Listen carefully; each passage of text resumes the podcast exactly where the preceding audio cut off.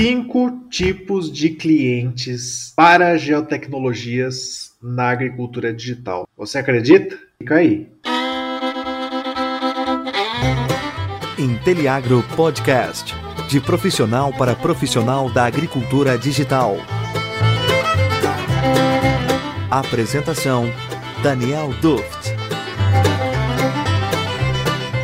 E aí, meu amigo, minha amiga do Inteliagro Podcast, você amante da agricultura digital, ficou surpreso com o nosso chamariz? Então fica aí porque a gente vai falar realmente quais são os maiores clientes hoje de geotecnologias no agro e tenho certeza que se você tem alguma dúvida ainda do quão importante isso é, na próxima meia hora você não vai mais ter essas dúvidas.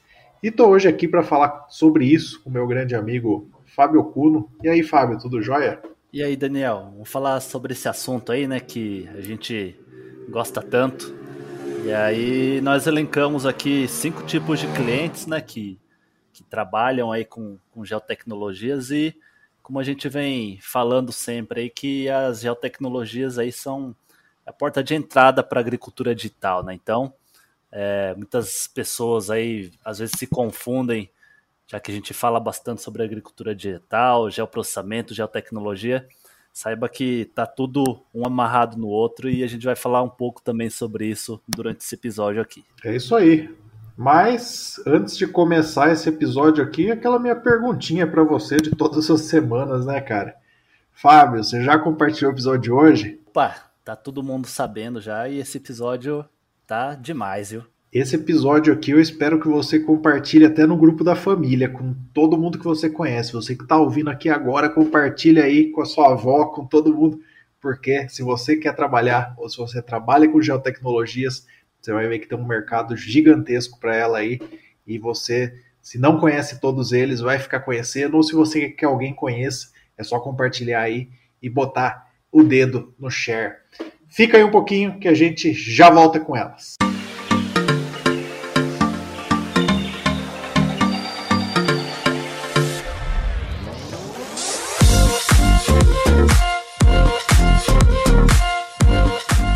Estamos de volta aqui, Fábio, para falar sobre esse assunto aqui que você trouxe para a gente essa semana, que são os cinco clientes, os cinco principais clientes, né, de geotecnologias na agricultura.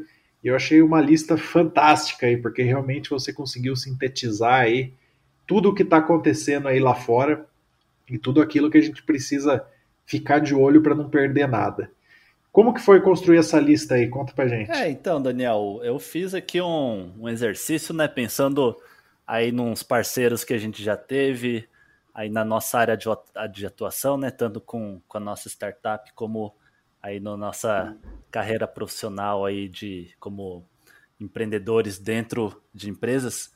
E na verdade esse aglomerado aqui de cinco tipos de clientes, ele, ele se expande de uma forma muito grande, né? Porque se a gente fala de um, de um cliente específico, dentro desse cliente específico, a gente pode falar aí de uma infinidade de, de culturas, por exemplo, a gente pode falar de alguns tipos de aplicação de geotecnologias dentro desse cliente.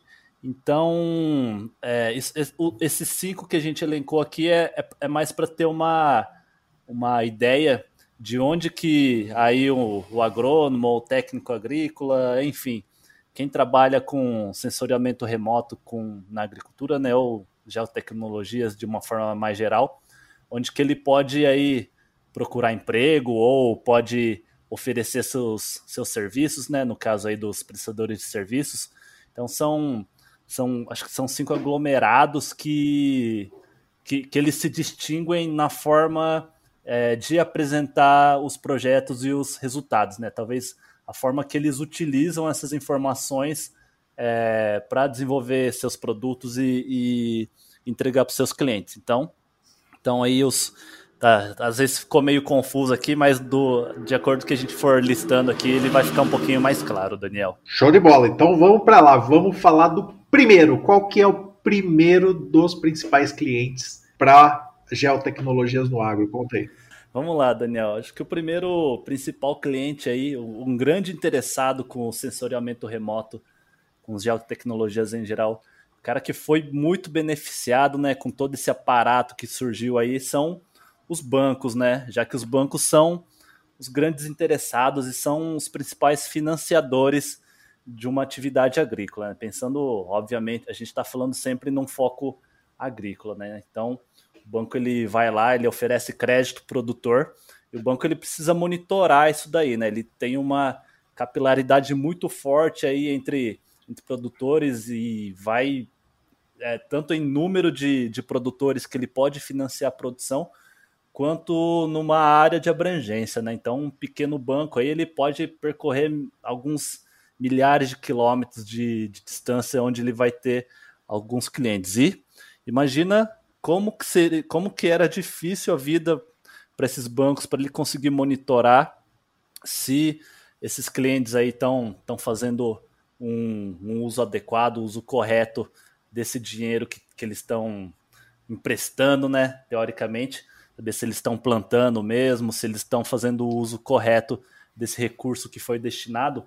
É, imagina se você tivesse que fazer toda essa essa auditoria, né, essa vigilância, é, tendo que ir pessoalmente, né? O cara, o banco vai lá, ele tem um, um responsável técnico por fazer esse monitoramento. Imagina se ele tivesse que ir de cliente em cliente, batendo na porta, ver se ele está plantando aquilo lá. É, então é um, é, um, é um esforço muito grande e um tempo demorado, né? E ainda é pouco preciso, já que o cara pode ir lá numa área, ele mostrar uma, uma um pequeno talhão que ele está tá plantando e pode esconder as outras áreas, é, ele não está não tá sendo feito o uso correto daquele recurso, né? Então, o sensoriamento remoto, aí, as imagens de satélite, ele facilitou demais isso, porque ele pode, aí com os índices de vegetação, saber aí, pelo menos ter uma ideia se o agricultor ele está é, plantando ou não lá o, o recurso para aquele fim que ele foi tomado. Show de bola, cara. Eu acho que isso daí é muito importante que as pessoas entendam agora que é só o começo. Incrivelmente, isso é só o começo, porque a maioria dos bancos ela não está muito preocupada, eles não estão muito preocupados ainda com é, você conseguir ter essas garantias todas que você falou. A maioria deles está preocupada simplesmente em cumprir uma normativa do Banco Central que instituiu que poderia ser utilizado assessoramento remoto, e eles estão usufruindo muito pouco do, de todo esse potencial, né? A partir do momento que você consegue fazer essa inspeção remota de mais e mais áreas, o risco que você consegue diminuir aí, ele é gigantesco. E diminuindo o risco, você consegue fazer com que alguns clientes consigam ter taxas de juros menores. Com taxas de juros menores, você consegue que mais clientes tenham acesso ao crédito, você vai ter mais dinheiro sendo movimentado. E essa roda aí, ela vai girando, girando, girando de uma maneira que fica bom para todo mundo. Então, você que quer trabalhar aí com geotecnologias e acha que o banco é um mercado já saturado de grandes empresas aí que já estão fazendo serviço para eles, fica atento porque com toda certeza ainda é um mercado aí gigantesco que você vai poder ser esse assessor, esse projetista, esse cara que vai estar do lado ali ajudando com que esses projetos aí sejam realmente monitorados à distância usando a normativa do Banco Central. Então, assim, eu acho que foi muito bom você levantar, porque é um mercado que tem muito potencial e está só no começo. A gente tem um, um, mercado aí de financiamento gigantesco e mais e mais ainda a gente vai ter o crédito sendo um pouco mais difícil acesso, né? Você vai ter que ter mais requisitos e aí as geotecnologias vão ser o canal para fazer com que isso aí seja que o crédito vá para as mãos de quem realmente merece e você vai ser o cara que vai poder ir lá garantir que isso aconteça. Isso aí, Daniel. Eu acho que, que o que a gente está querendo colocar aqui, né, que obviamente que o banco não vai ter uma, pode ser que tenha, né, uma central de inteligência onde vai ter especialistas em, em dentro dele, mas é, provavelmente ele vai buscar aí lado de fora, né? E hoje os principais clientes dessa empresa são, são os bancos, né? Então tem Acho que ainda tem bastante espaço aí para crescer, né? Quem desenvolver uma, uma startup, alguma coisa do tipo, acho que o banco ele é uma detentora de grande quantidade de recursos e acho que tem bastante potencial. Eles são bem interessados em achar gente que consegue entregar esse tipo de, de produto. E nenhum lugar melhor do que um banco para se ter dinheiro. Então, se você quer ser bem remunerado para fazer isso, essa daí é uma ótima opção. Mas não é a única opção e eu tenho grande certeza que a segunda hoje, ela talvez tenha um mercado tão grande quanto ou até maior que esse aí dos bancos, né? Conta pra gente aí, Fábio, qual que é o número 2? Isso aí, Daniel. Eu acho que esses dois aqui, ele tá bem relacionado, né? Mas a gente vê uma, uma mudança aí, né, de, uh, de posicionamento. Então a gente está falando das seguradoras, né, cara? Eu acho que a seguradora, assim como o banco, eles são grandes interessados em saber se o agricultor ele está fazendo o uso correto dos recursos aí que que foram destinados, né? Então, se tiver algum, algum tipo de sinistro, algum problema na lavoura, aí a, a seguradora ela já vai ter que saber que isso está acontecendo, até para saber se, se não está tendo nenhum tipo de fraude, né, por parte dos segurados. Eu acho que as seguradoras aí eles são ainda mais interessados em fazer esse monitoramento aí de desenvolvimento da lavoura do que os bancos. E hoje a gente vê um, acho que a gente está vendo mudando de fase, né? A gente vê uma evolução é, na questão do seguro rural. Eu acho que até uns, pelo menos até uns 10 anos atrás, o seguro ele não era muito muito bem visto. Não sei se não foi bem aplicado aqui no Brasil. Alguma coisa aconteceu lá, não vou saber explicar profundamente. Mas a gente vê um posicionamento bem diferente hoje em dia, né? Hoje em dia, aí eu até acredito que é, tá tendo um movimento por parte das instituições públicas, porque eu acredito muito que se elas forem os responsáveis por fazer é, esses seguros dos produtores rurais, eu acho que o banco ele vai sair um pouco de cena, né? Porque hoje é, muito do, do crédito que é disponibilizado para o agricultor ele é subsidiado, né? Então, se a gente tiver um, um movimento aí de dos, dos bancos serem os detentores de recursos para fazer esses empréstimos sem subsídio, o, acho que as instituições aí federais e estaduais elas podem fazer esse papel de seguradora, né? Então, acho que além dessa, dessa questão do monitoramento aí que, que a gente vem falando bastante, né? Saber se o cara está cultivando mesmo é, o milho, a soja, onde ele pegou esses recursos para produzir tem essa questão dos sinistros também, né? Então ele pode usar o monitoramento remoto para saber se está aí com, como esse ano aí, com grande déficit hídrico. Então, se for um problema, o assegurado ele possa recorrer à seguradora. Acho que essa é uma informação bem importante aí, né? Acho que tem algumas startups que já estão trabalhando com isso, estão vendo em cada local se está tendo chuva adequada, temperatura se foi adequada. Agora a gente teve alguns casos de geada, né? Então talvez seja alguns casos que a seguradora poderia cobrir e o monitoramento remoto ele serve muito bem para isso, né, Daniel?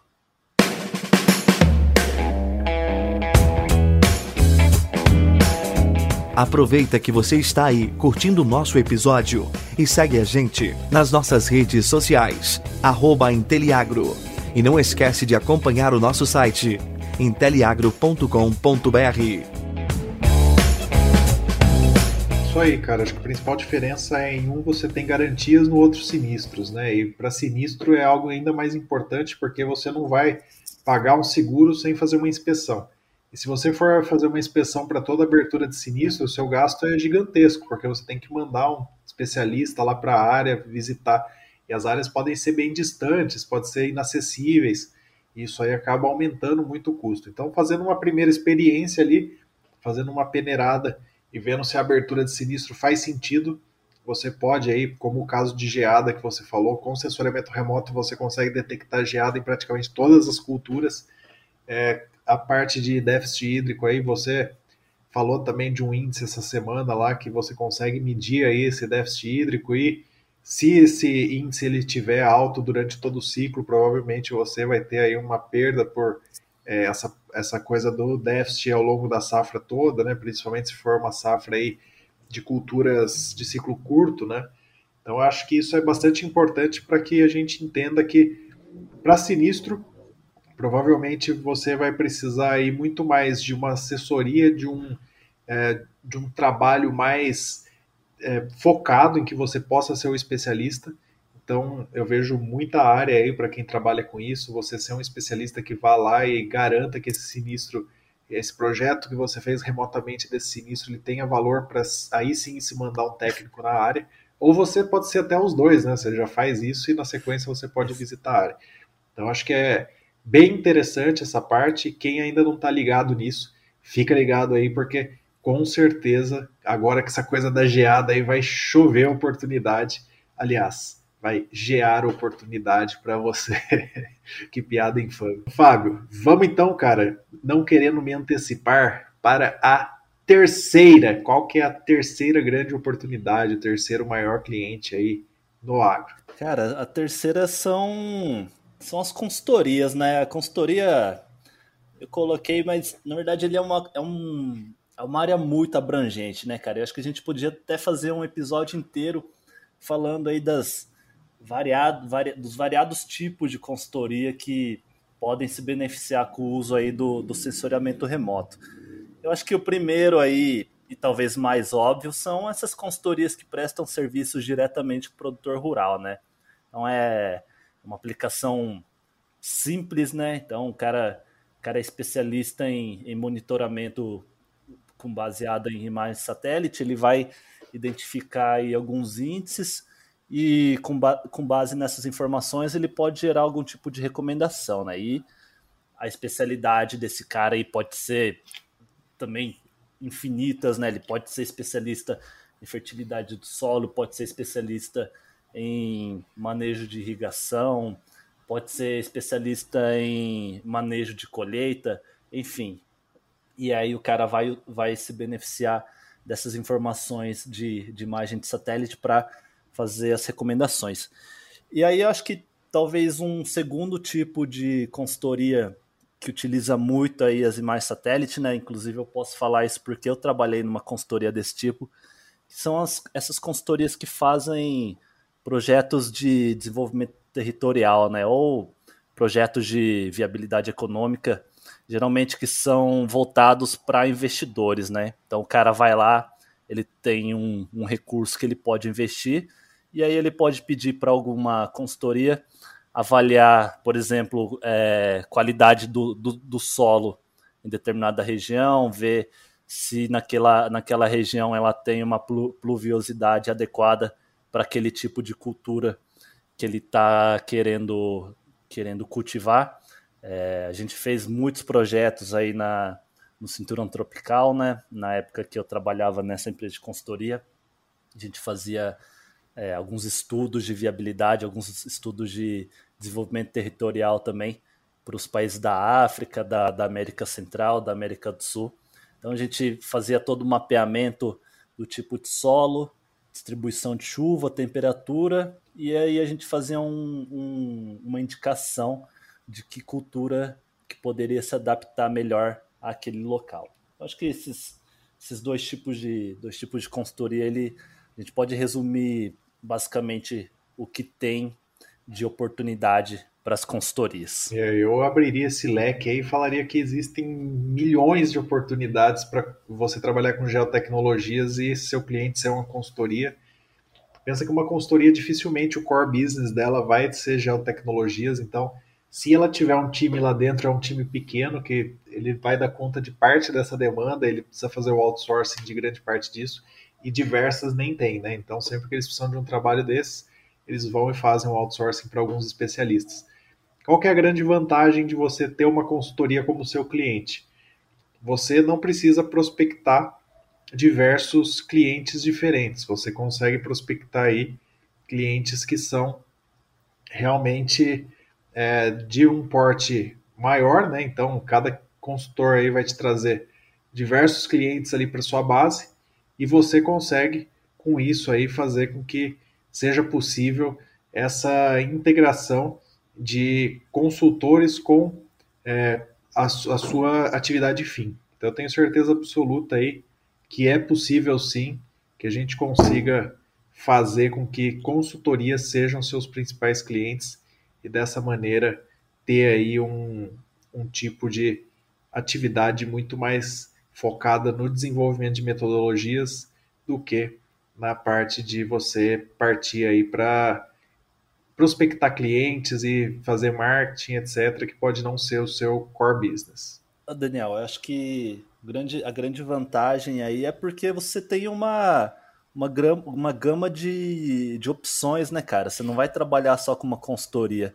Você, você vai oferecer esse mesmo serviço seu aí para uma vários, vários, vários projetos aí. Então, se você tem uma, um conhecimento específico em uma área, você pode desenhar esse projeto é, entregar isso para um cliente que seria a consultoria e essa consultoria apresentar esse mesmo projeto para os clientes deles e aí você consegue é, escalar isso, né? Esse mesmo projeto seu pode ser vendido aí para outros clientes que, por sua vez, são essas consultorias também. Isso aí, são gigantescas. Não perca a oportunidade, converse com consultorias, não tenha medo. Não acho que eles vão te copiar. Larga de mão disso, vai ser uma baita porta de entrada para você no seu mercado. Consultorias. Fábio, e o próximo, qual que é?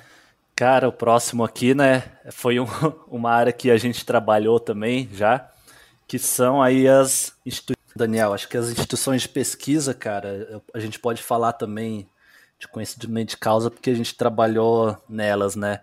Então, a gente pode falar desde as, as, as partes acadêmicas, né? Trabalhando em universidades, até as organizações sociais aí que, que são custeadas pelo, pelo governo, né? E também por outras instituições que não são não são de é, custeadas pelo governo, mas são instituições onde são geridos por alguns grupos interessados, né? Por exemplo, aí a, as Conabs da vida ou é, as AproSojas, acho que elas têm muito a ganhar aí fazendo esses monitoramentos de safra, hoje é quase todas feitas que representam alguns grupos de produtores, elas utilizam muito dessas informações, né, de, por exemplo, previsões de safras, que é para é, pleitear algum alguma coisa no governo.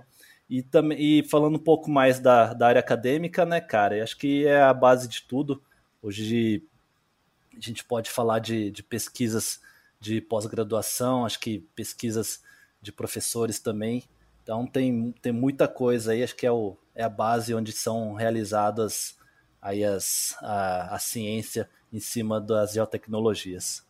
Isso aí, concordo totalmente. Eu acho que instituições de pesquisa embora pareça um pouco distante, assim, que você pensa em instituição de pesquisa, pensa em você prestando um concurso público e sendo funcionário o resto da vida, não é bem assim, né? Hoje em dia, os projetos, eles vêm aí, você não pode fazer contratação de pessoas, então, o que, que você faz? Subcontratação de especialistas, e esse especialista pode ser você, você ter um currículo adequado aí, estando apto a assumir parte de um projeto, vai ter aí várias demandas, principalmente fundo aí que vem de fora, né, que pode subsidiar aí a terceirização de mão de obra por determinado período de tempo. E essa daí é uma oportunidade assim que está brotando no Brasil, principalmente agora, se a gente for falar de agro e coisas semelhantes ao agro, esse mapeamento sistemático aí das áreas produtivas, né, para também confrontar com o mapeamento do desmatamento. Isso tudo aí está tendo muito projeto, muito dinheiro em cima, e você pode ser um consultor aí que vai assessorar esse pessoal para fazer com que isso gire. Então, muito bem colocado, acho que é fantástica essa oportunidade. Fica de olho porque você tem inúmeros editais aí que estão sendo abertos, mesmo agora nesse período um pouco mais de calmaria aí no mundo físico, né? Você trabalhar home office em qualquer lugar fazendo esse tipo de coisa que é muito interessante. Então, instituição de pesquisa com certeza aí é fantástico.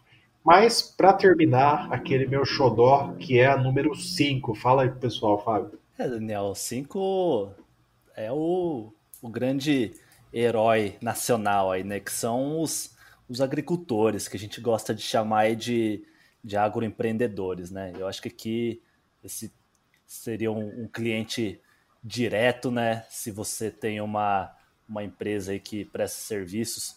Então, vai gerar as recomendações aí. Acho que podem ser tanto os agrônomos ou os técnicos trabalhando dentro da fazenda, né, utilizando o sensoriamento remoto é, dentro de casa.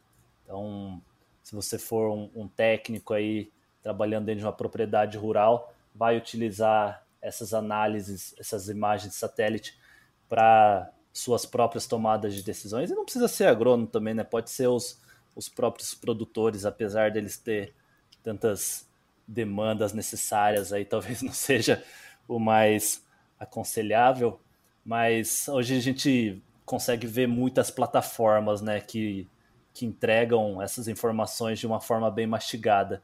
Então, o trabalho desses caras aí que trabalham, que atuam diretamente na produção rural, é entender uh, os mapas, né, entender, saber interpretar os índices, é, entender como que foi construído aqueles índices para ajudar esses caras aí a, a tomar a decisão correta no tempo certo e no local certo também. É isso aí, a gente tem muitos seguidores aí que são produtores, né, e curtem a tecnologia, mas a gente sabe que no dia a dia eles não vão ter tempo para parar e fazer tudo que eles precisam. Então eles precisam sim de um profissional ali assessorando eles.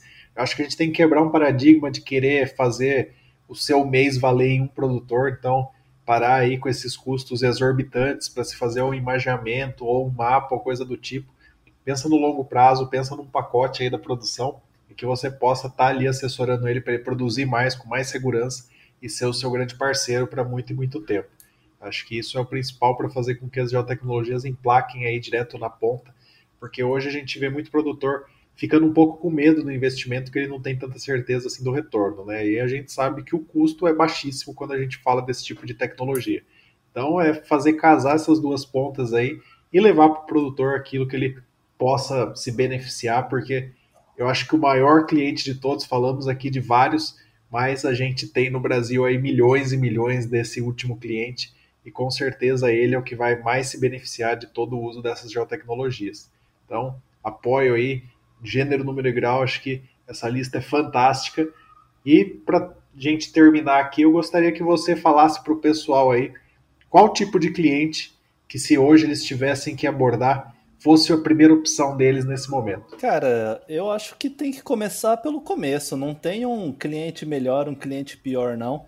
Eu acredito muito que a área de, a área de conhecimento, né, o foco que, no caso, a pessoa que está querendo entrar entrar para trabalhar com geotecnologias, para mim ele precisaria é, atuar em, em, algo que ele gosta, obviamente, né, numa cultura que ele gosta, ou pelo menos em uma tecnologia específica que ele gosta, e buscar esses clientes, cara. Eu acho que você está começando, tem que tentar, assim, tentar o que vier, no caso seria lucro, né? Mas não sair atirando de qualquer forma, mas aquele que melhor se adaptar ao tipo de especialidade onde ele se dedicou durante a carreira dele, né?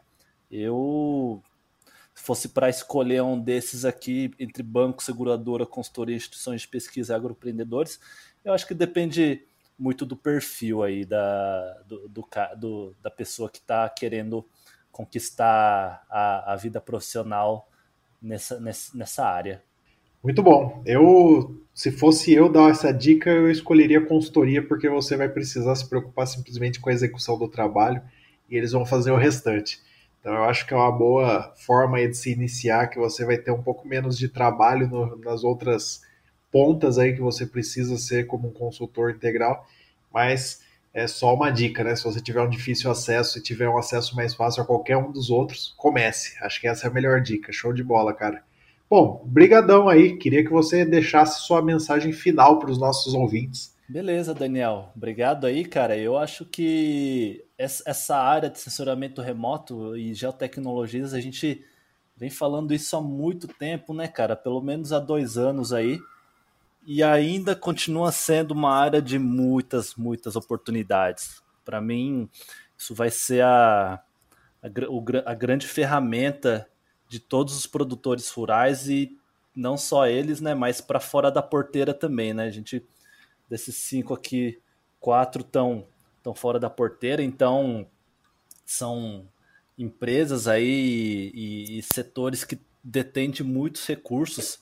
Então, o cara que consegue se destacar sabendo trabalhar com geotecnologias, ele com certeza vai estar tá muito bem empregado e vai estar tá sempre gente querendo ir atrás dele, cara. Eu, eu tenho muita fé nisso. A gente acompanha muito esse mercado, né, Daniel? E para mim, é, em pouco tempo, todo mundo aí, todos os produtores vão estar tá usando sensoriamento remoto num, num curto prazo de tempo. É isso aí. E geotecnologias como um todo. Acho que a espacialização aí também é muito importante eu acho que foi muito bom a gente falar disso para que você aí que ainda tinha dúvida se você vai ter só o produtor como o seu cliente, você viu aí pelo menos mais quatro tipos fantásticos aí de clientes que eu acho que nesse momento estão até mais prontos para você abordar. Então, fica com isso na sua cabeça, durma com isso. Não esquece de compartilhar se você gostou desse episódio. Vou agradecendo aqui, Fábio, muito obrigado pela sua participação. E para finalizar, agricultura digital é um processo, não é um produto. Um grande abraço e até a semana que vem. Valeu, um abraço.